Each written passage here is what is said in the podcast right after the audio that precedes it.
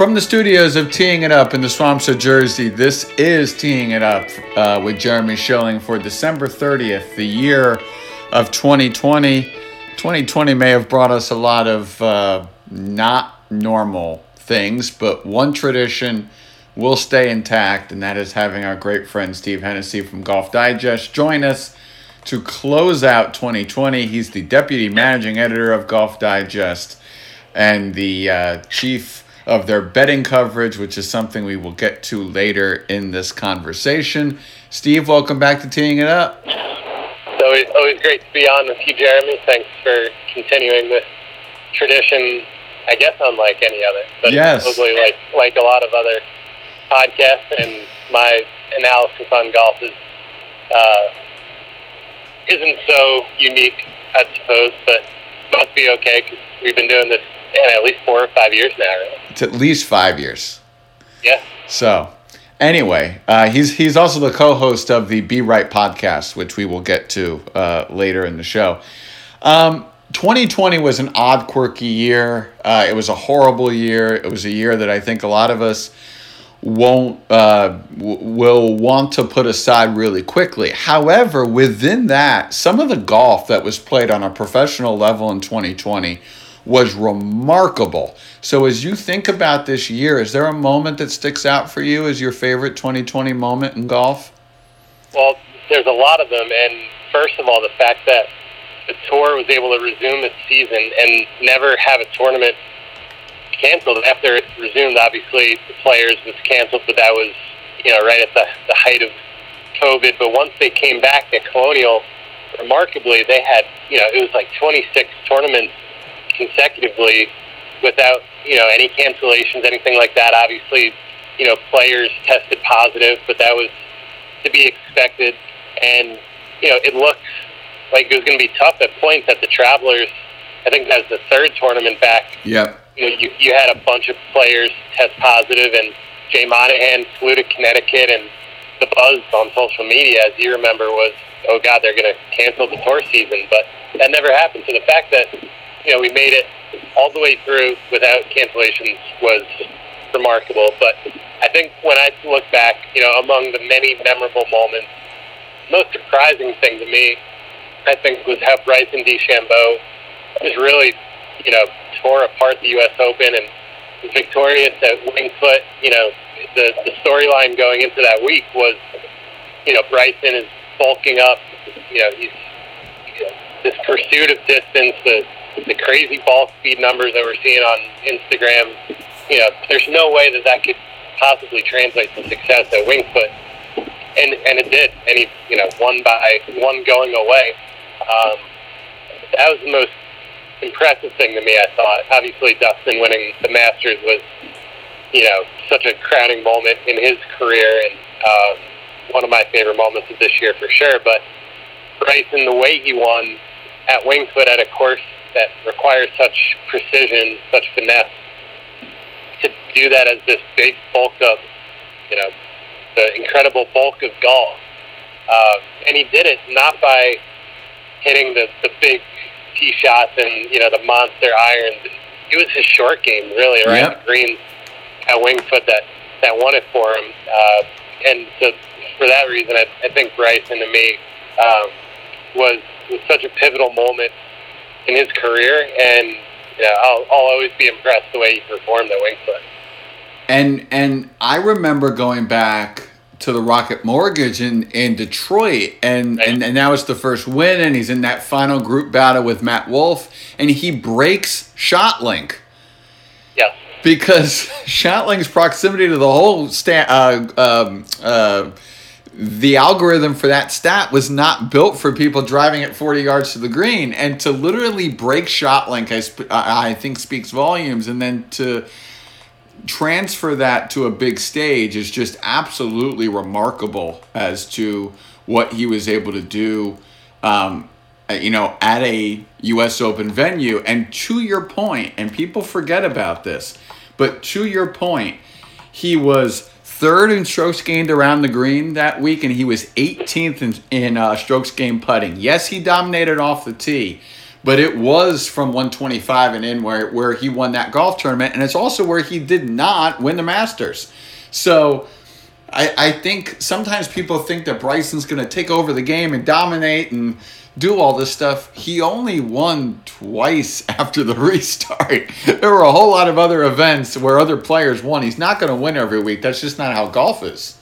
Right. Yeah. You know, we, we know how tough golf is week in week out, but we, we saw at those two tournaments, you know, when he's on, he has a gear that in, that not a lot of players have. Um, besides Dustin Johnson, maybe because the yeah. end of 2020 was certainly his. Oh, totally. And I was talking about this with somebody this morning. People forget that Dustin Johnson won that Travelers Championship you mentioned yep. earlier, and he shot Did 60. Not forget that because I had money on him that week. That was uh, one of the, the nice victories of the year. But yeah, he had such a good 2020. Um, you know, even before the Tour Championship, he had won you know a handful of tournaments. So ran away with the Northern Trust. Yeah. Yep. Exactly. Uh, and and and you know to that end, DJ when he's got that fade going, it's just like it's clockwork. It's just whoop. There's the fade right down the middle and.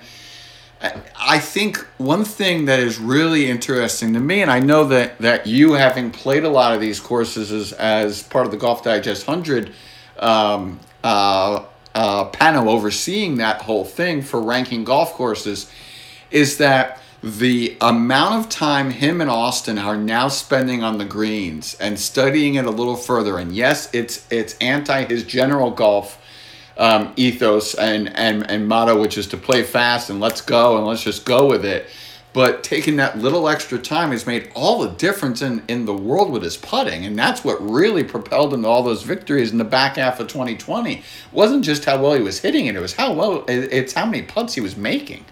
Yeah, absolutely. And to your point of, you know, he and his brother reading the greens, I feel like that was the last piece of the puzzle for him. You know, it's been documented how much he spent on his wedge game, you know, over the last couple of years but it it's, it always seemed like the the clutch putt down the stretch. You know, he would often miss a couple of those, and they would cost him a tournament. And you know, you, you go back to Chambers Bay in 2015, three putting from 13 feet. That's uh, you know the, a big example, but. Um, I think he and his brother, you know, taking their time. That that's kind of their personality. You know, they're they're just laid back. You know, South Carolina boys who you know, they figured out their method. They went to the aim point method, um, you know, starting at this year, I guess. And uh, he and Austin, you know, he has all the trust in Austin to read the greens, and they have their system, and it obviously worked worked wonders in 2020. And I absolutely think you know he's going to be able to repeat that success in 2021. One last thing about Bryson. Do you think this is sustainable? Do you think the amount of not only the the the discipline in terms of golf, but the discipline in terms of the fitness and the eating and and you know he still has his short fuse sometimes. Uh, we saw that in in uh, uh, Detroit when he got in the squabble with the cameraman. Um, how you know is this something that can be sustained over five ten years, or are we looking at a short two, three, four season spurt where Bryson's got to win as much as he can right now, as long as his body can sustain it? Yeah, it's, it's a it's a great question and a, a huge question mark is how his body will hold up with you know the added weight. Um, you know, he's doing things the right way. You kind of dig deeper into who he's working with. Uh, you know, physical training wise, he's you know working with you know dietitians and uh, you know, really looking at food science, and you know, he he thinks what he's doing is sustainable. We'll, we'll find out.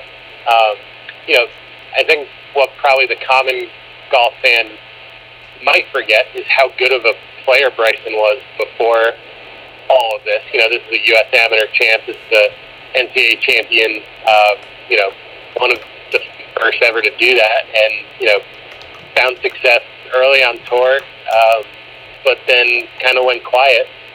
And and so, you know, we know how talented he is. I think the added distance, you know, is, is one thing.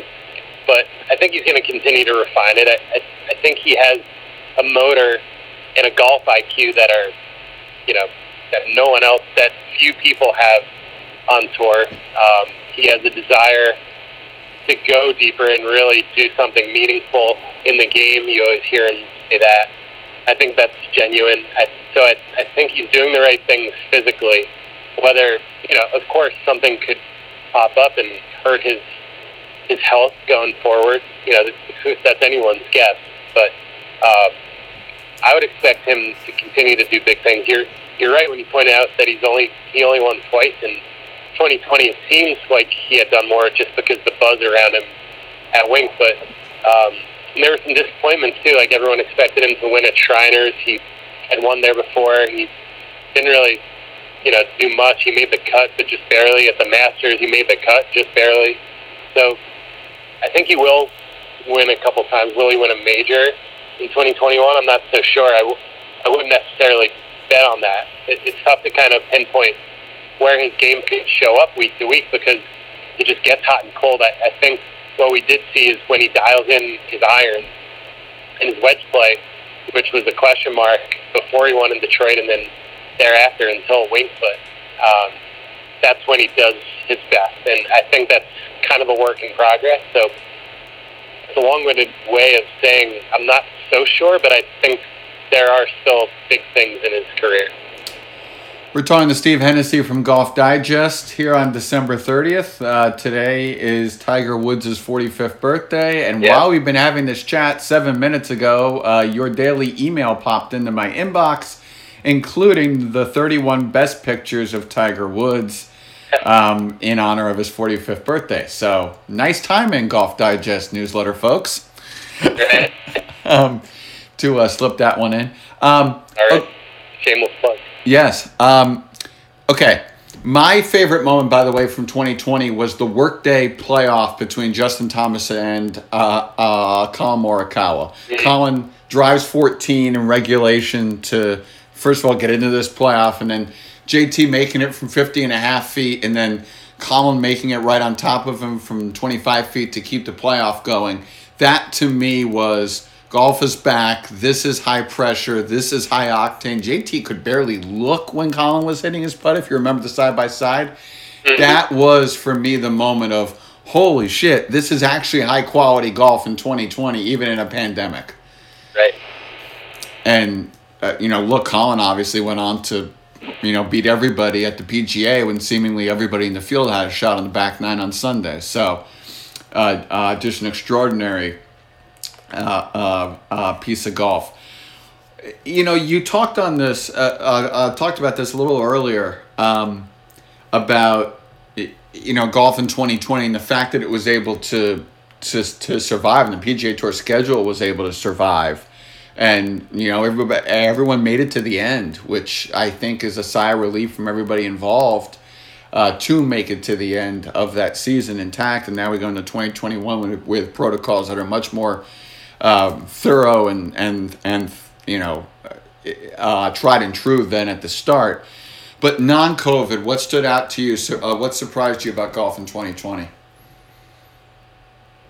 Well, surprising wise, um, I was going to say Bryson actually. The, the way that he dismantled Wingfoot, which we talked about, right. um, that that was certainly surprising. I, I think also surprising to me was the emotion we saw at a Dustin Johnson, which kind of doubles as my favorite moment of 2020. Mm. Um, in the interview afterwards with Amanda Balionis on CBS, I don't think anyone expected to see DJ crying like that.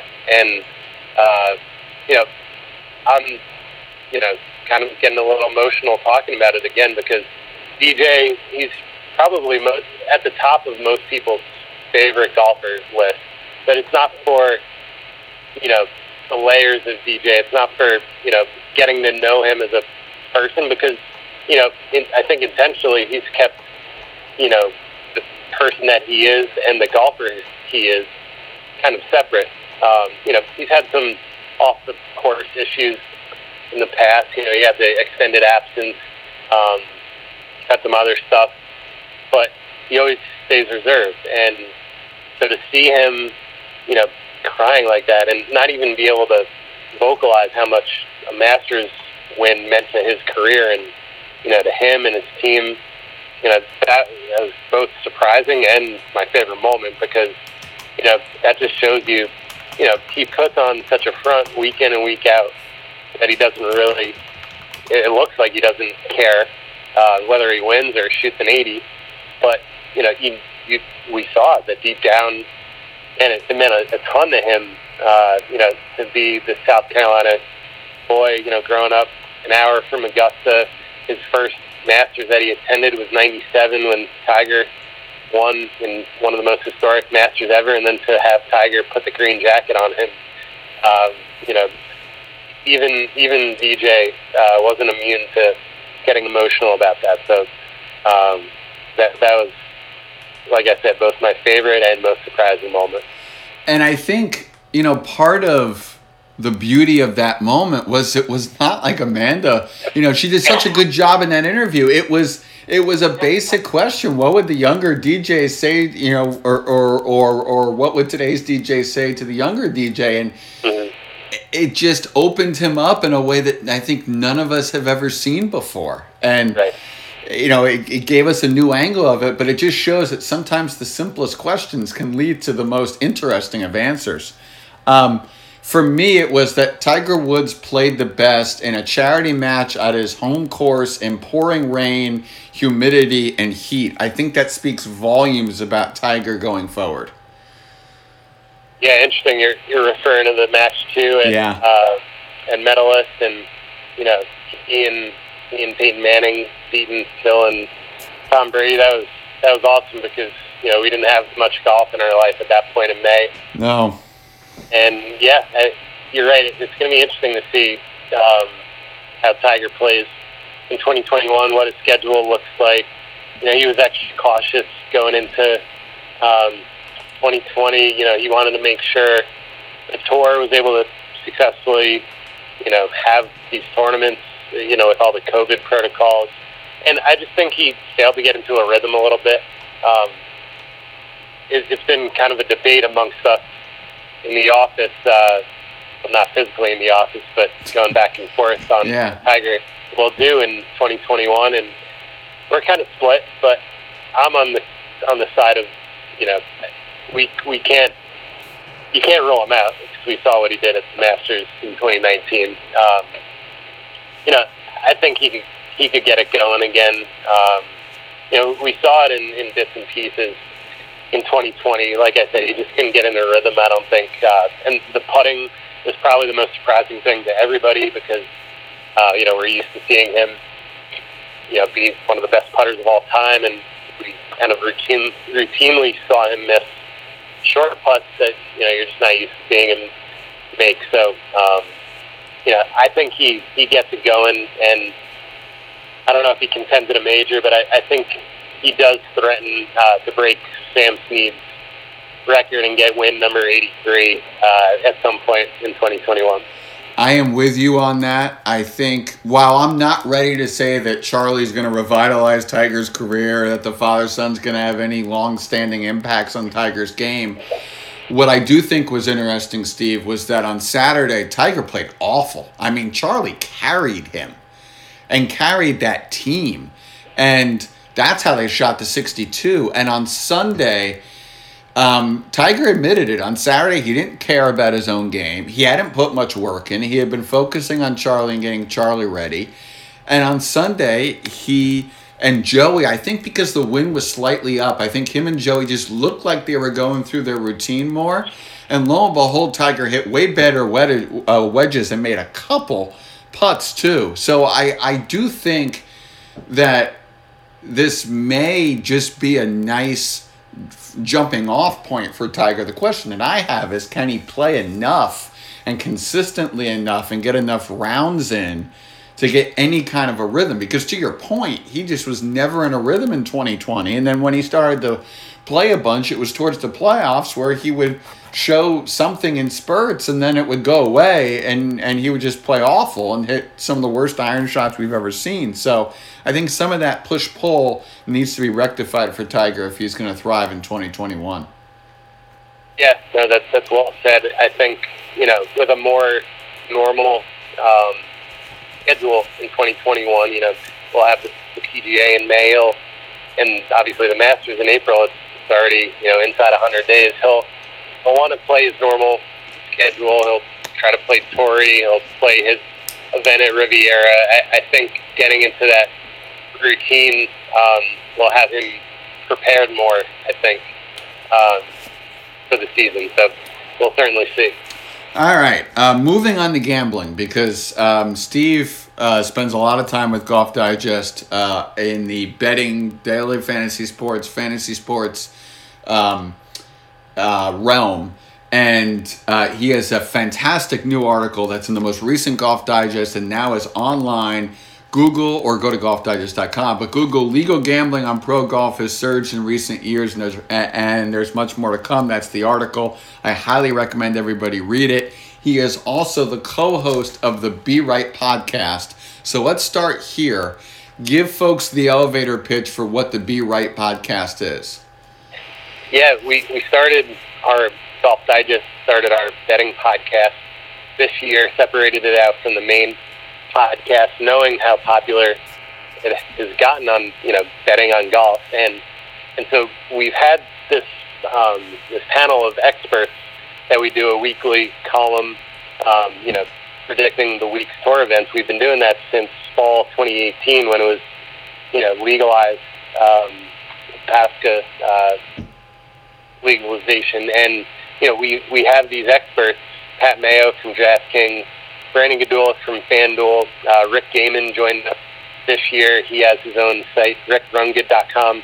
So we we have these experts, and we have a, a tour caddy who uh, reports anonymously each week from the tour event and gives us their picks. And you know, so we've had these experts on our podcast each week. We have a different industry expert on each week, so it's been great. We've gotten a lot of great guests, some of the most respected people in the industry and gotten their advice because you know me, Powers, and Myers, you know, we know a decent bit, but we don't pretend to be experts necessarily. So we we rely on the experts and you know ask them questions and try to arrive at uh, some good predictions for the for the week. And you know we did a, a pretty good job in 2020. Um, it seemed like every week I was close to hitting. There were a few weeks where I was out of the out of the money altogether. Um, I hit I think five or six winners outright in 2020, which is you know as anyone who tried to predict golf events knows that's that's pretty good. And um, but I do remember the the heartbreak the most, and we talked about uh, the Rocket Mortgage when Bryson won. Uh, Myers and I both had Matthew Wolff had 150 to one before that week, and he was the 54 hole leader, and uh, you know, we both would have won over a grand if, uh, if Matt Wolff got it done. So you always remember the, the heartbreaks more than the wins. But um, anyway, it's a lot of fun. People should go subscribe to Be Right wherever they get their podcasts. And even though, like I said, we don't, you know, we don't pretend to be experts. We we go to the experts for our opinions, and uh, and we have fun too. You know, we bust on each other because you know Powers I think he hit Bryson at the U.S. Open, which was remarkable because it's the first winner he had in golf since I think Kevin Tway at the 2018 Safeway Open. That's not a. Uh, I'm I'm not embellishing at all. That's literally his first winner. Wow. The week he, I think he spent thousands of dollars. God bless him and his uh, new wife. You know, sinking a lot of their new wedding money uh, on golf outright betting, but got a, a decent bit back from U.S. Open. He won a pool that I was involved in too. So um, anyway, it, it's a lot of fun.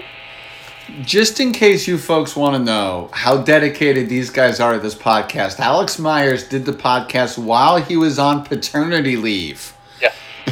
uh, that may be a violation of labor rules, but it does show how dedicated he is yeah, to this. It shows you how dedicated Myers is. You know, he, was technically on paternity leave. He never actually, you know, was off, as I'm sure his wife was pretty disappointed about. He, you know, instead was talking golf gambling with a couple degenerates like Powers and I. Uh, but yeah, it's we're dedicated to the hustle. That's for sure. Yes, they are. All right. Um, Steve Hennessey's with us from Golf Digest. You broke some news in this story, um, which I was not aware of. Um, that you know everybody's been waiting for what will the official PGA Tour betting thing be? What's the in-game betting thing? And you broke a story, and I'm going to read exactly what it says. That, that the PGA Tour and European Tour. This, by the way, seems like it's separate from this new PGA European Tour alliance, correct?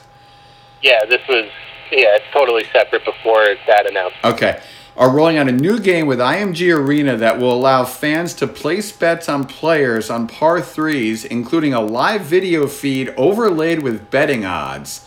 It was set to be ready this past spring. COVID backed it up. They're now hoping to launch it early in 2021. What is this going to look like for the fan at home? Yeah, so, you know, if you're in a state where betting is legal, you'll be able to go to your app, whatever betting operator, you know, is legal in your state, so you go to your phone, whether it's you know DraftKings, FanDuel, Bet365, whatever it is, and these operators will have the opportunity to um, provide this game within the app. So you would go into you know Bet365, and you know during a tournament while it's going on, you'll be able to bet on closest to the hole. Uh, you know who's most likely to make a birdie. All these different markets on two par three holes per tournament. So you know, it should be pretty awesome. I've seen it. Uh, like you said in the in the article, we teased that, that this was planned to be uh, rolled out after the the players, and it's it's just another example of the tour really embracing gambling. They, you know, really made leaps and bounds in the past couple of years, and it speaks to, you know, them just recognizing that this is really what the the consumer wants. You know, DFS so DraftKings and FanDuel fantasy golf has just exploded in the past three to four years. And at first, the tour kind of, you know, wanted to keep it at arm's length. They weren't sure what to make of it, but um, you know, along with the NBA, along with these other sports leagues, the NFL, they've seen how much engagement it could create for their for their sport, and you know, so they're embracing it. And you know, this betting game is just the next example of it. You're going to continue to see like on on telecast as we've started to see uh, in 2020. You know, you've seen odds uh, discussed on TV. Um, you know, you've seen on PGA Tour Live the announcers talking about you know who would win a, the matchup in the featured group between three guys. So you know, two years ago that would have been crazy to even think that the PGA Tour would allow that kind of a thing. So. Um, it's an exciting continuation of their strategy, and um, the, the betting game should be cool. I, I'm personally looking forward to it because you know I'm paying attention to the tour every day that it's on. You know, starting on Thursday, so you know to have the opportunity to to bet on it uh, for hours on end, pretty dangerous. I, I have to say that. Um, you know, you might have to put a, a restriction on the amount of money you're going to deposit, but but if you're if you're a sharp person, I mean, it's kind of right up your alley. If you really crunch the par three stats, if you know how well certain players do on particular holes, you can make some money, and that's that's really how to do it.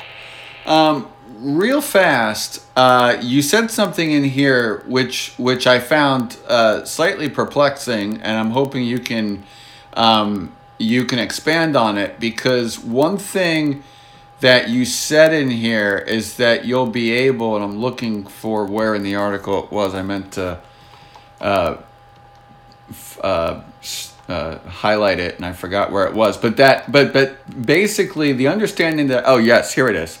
Um, uh, no, that, that's not it. Uh, basically, that I thought the tour was only going to allow you to bet on positive things, and it seems like this game will allow you to bet on if somebody will make a bogey. Is that uh, is that the case, or am I uh, did I misunderstand what the tour was originally trying to do with this, or what's well, the deal there? There'll be a there'll be a number of different markets available to operators. I think it depends what the operator depends to or decides to um, showcase. That that's not typically a bet that you know a sports book would put out there, whether someone makes a, a bogey or not. But um, you know, through a matchup or through you know whoever's likely to make a, a birdie, you, you could bet on something like that. So I don't think it's uh, I don't think it's with it.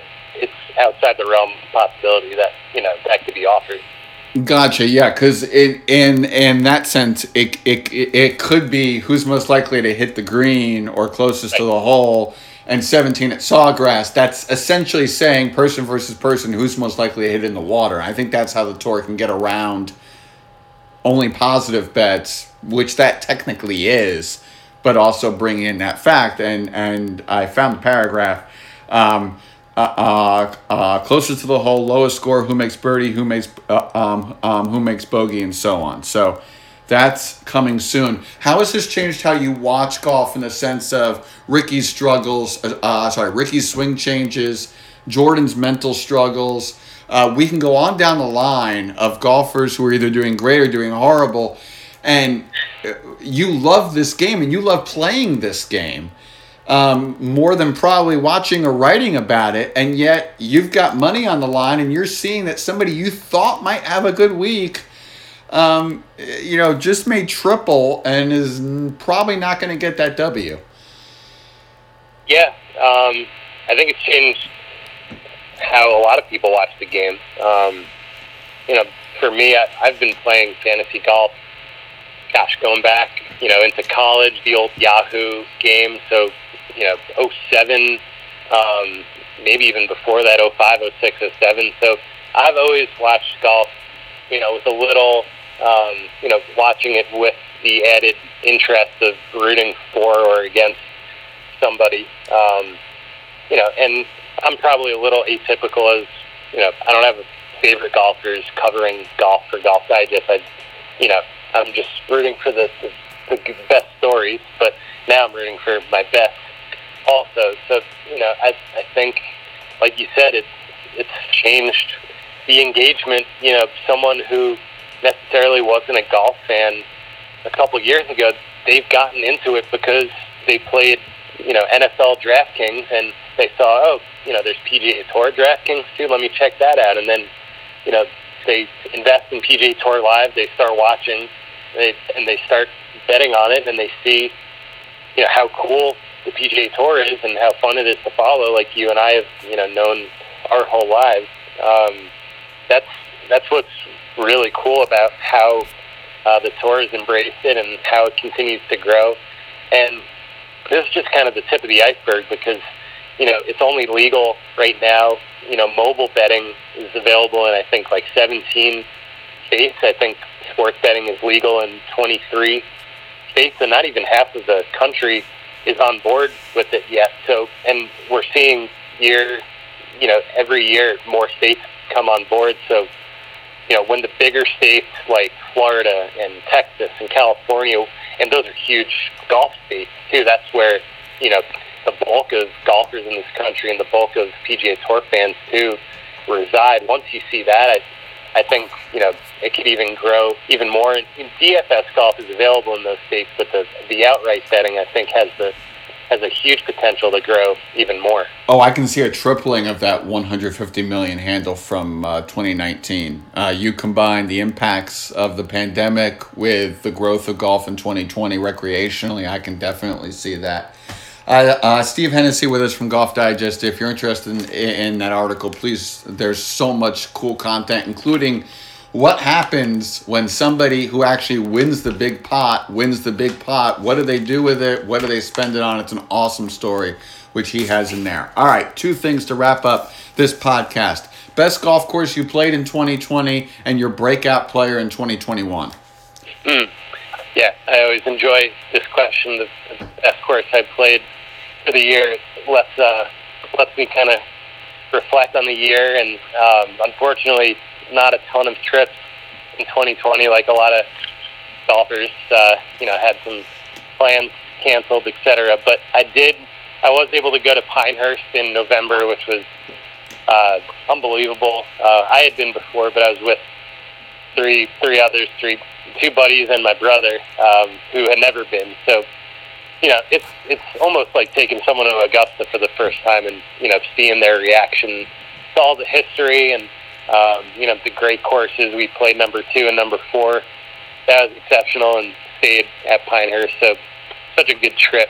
But I think my favorite golf moment in playing was uh, at Robert Trent Jones Golf Club in Virginia. On the way down, we did a road trip from New Jersey to, to Pinehurst, and uh, Robert Trent Jones Golf Club is about about halfway down. So we stopped there and played, and they were gracious enough to have us there.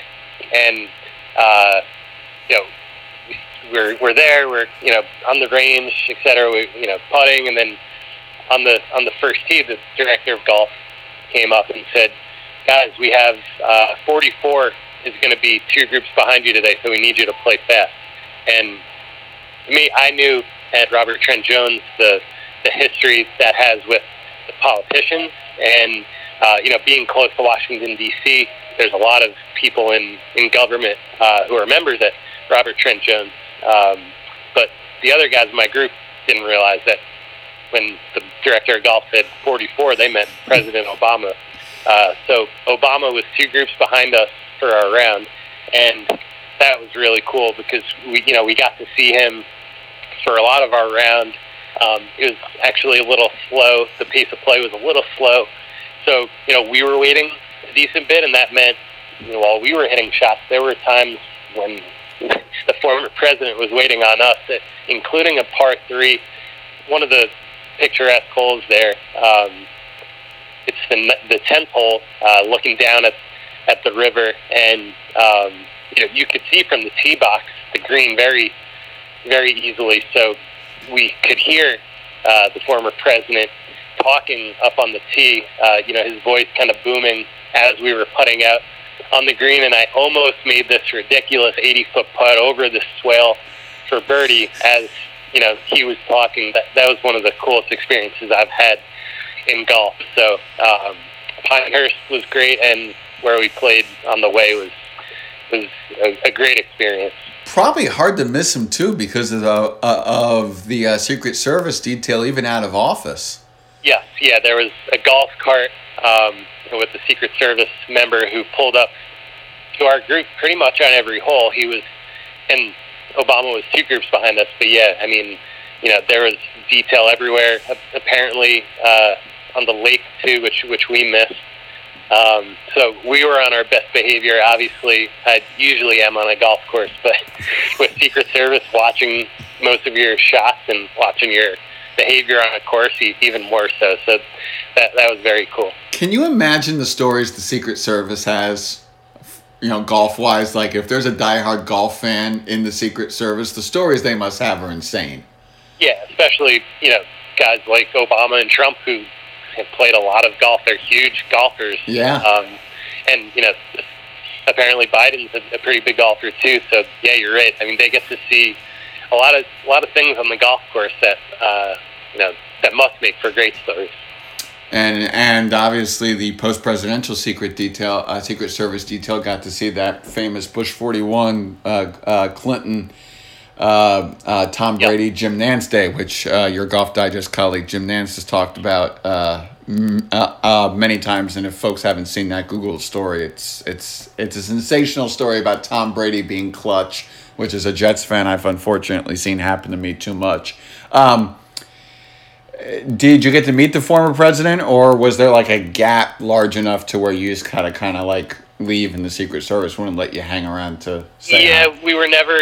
Um, you're right. The, the gap being two groups behind us, we were never like on the same tee or green. The proximity wasn't enough to where you know we we could say anything. Um, I don't know that we necessarily would have. We didn't want to disturb him. He was there right. to you know enjoy a round of golf. We you know in the locker room after we you know, thought maybe if he came in to, you know, wash up, we might get a chance to just, you know, say hello and thanks for his service. But he he went right out into, uh, you know, his escort out of there because you know with COVID, I'm sure he's being extra careful like everyone yeah. is. So, um, but still, a cool cool situation nonetheless. Definitely a cool situation, and who knows, it could happen again. Um, I guess Obama's your breakout star for for uh, 2021. yeah, apparently his, his golf game's gotten a lot of bet, a lot better uh, out of office.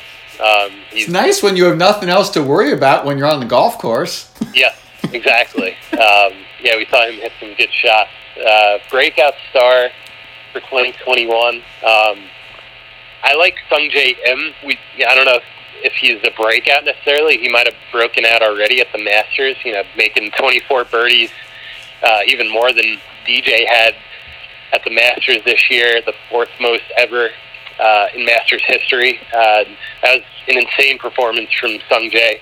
I think it speaks to the level of golfer he is and what we can expect from him going forward. So I think he contends at a major again in 2021. I don't think that's so absurd and such a surprising thing to say. Uh, I I think Kiawah, the PGA at Kiawah, could be a good opportunity for him. We've seen him play well at coastal courses before. Uh, you know, he won at Honda this year. I, I think, you know, we're just seeing. He's a, a young guy. We're we're just seeing the evolution of his game, and uh, so I think he's a breakout star to watch. I, I think an interesting thing is going to be, and everyone's talking about who out of Hovland, Matt Wolff, and Morikawa, kind of you know who does the next big thing. Uh, I think all three of them are going to. Matt Wolff, you know, was leading at Winged Foot, 54 hole leader, uh, final group with with Bryson. Um, you know, had some huge history on the line. Become he had the chance to become the youngest winner since Francis Ouimet. Um, so, and Hovland won to end the year, and obviously Morikawa got his major. So, I, I think all three of them can continue to be a huge factor. So, um, man, I am pumped. We're just a week away. I know. We only had two weeks off. Uh, this is like the best off season ever because we had Tiger and Charlie at the PNC. You know, right before that, so there's been you know only a couple weeks without golf, but I'm ready to get back into it again. And what did Hovland say after he went to Puerto Rico? My chipping sucks or it's crap. I, I forget what he said, but imagine. I mean, he hit a great pitch shot in in route to winning at Mayakoba. Imagine what'll happen when he gets his short game really in gear. I mean, yeah, his, and his stats. If, if you looked at it, and that was one of my bets that I won this year was Hovland at uh, Mayakoba. That wasn't an aberration. His short game has gotten really strong, and it had turned the corner in you know the six weeks leading up to Mayakoba. So yeah, you know if, if he could, we know how good his his iron game and his off the tee game has been. It's that's already top fifteen, top twenty on tour. If his short game could stay at this level, um, he he could contend in a major this year. Uh, you can thank Pete Cowan for that um, winning bet. Um, the, right uh, short game coach he hired. Um, my best golf moment of 2020, or, or, or sorry, uh, best golf I played was at a Muni, uh, an executive course with a buddy who got a renewed interest in golf in 2020 in twilight and just the way the sun was hitting the trees. It was one of those special golf moments that. For those that are not golfers listening to this, you will not get what I'm saying, but I know, Steve, you know exactly what I'm talking about. Absolutely. Just uh, special moments. And my breakout guy is Scottie Scheffler, but the guy I want people to watch is Daniel Berger. 13 in the world, the forgotten guy. He was the talk of the summer, and then DJ came along. Daniel Berger's got a chip on his shoulder entering Augusta in, in uh, 2021. Watch out for Daniel Berger. I like that. Yeah, since he wasn't in the field at the 2020 Masters, I, I think you're right. He wants to prove to people he's among the best in the world, and like you said, 13th in the world. That kind of speaks for itself. But uh, his game's at a point where he could absolutely win a major uh, this year. So I, I like him and Scheffler. Scheffler is so good. Um, it wouldn't be surprising to see him, you know, make a Ryder Cup team this year. Uh, hopefully, we have a Ryder Cup because um, that'll be special at Whistling Straits, and that that would kind of you know put a emphasis on what's going to be a great 2021 um, golf wise, we got the potential Olympics in Japan. We got the Ryder Cup, you know, the four majors after this great stretch of majors to end 2020. So, amazing stretch of golf here coming up. Steve Hennessey is the deputy managing editor of Golf Digest. He's also the co host of the Be Right podcast. He specializes in a lot of things, but including in that is fantasy DFS and gambling. And check out that article in the most recent issue of Golf Digest and on golfdigest.com. Steve, as always, this is a pleasure. Happy holidays, happy new year, and thanks for coming on Teeing It Up. Uh, Thanks, Jeremy. Thanks for having me yet again, and uh, happy holidays. Talk to you soon. You got it, and have a great day, everybody.